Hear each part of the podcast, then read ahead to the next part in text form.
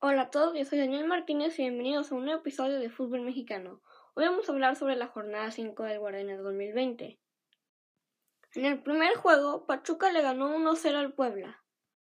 En el segundo partido, Chivas le ganó 2-1 al San Luis. En el tercer partido, Cruz Azul le ganó 3-2 a los Juárez. En el cuarto partido, Mazatlán empató 0-0 contra los Pumas. En el quinto partido, Rayados empató 1-1 contra el Necaxa. En el sexto partido, Toluca le ganó 3-2 a Tigres. En el antepenúltimo juego, Santos empató 0-0 contra el Atlas. En el penúltimo juego, Querétaro le ganó 4-1 al América. En el último juego, León le ganó 2-1 al Tijuana. Muchas gracias por escuchar y esto es Fútbol Mexicano.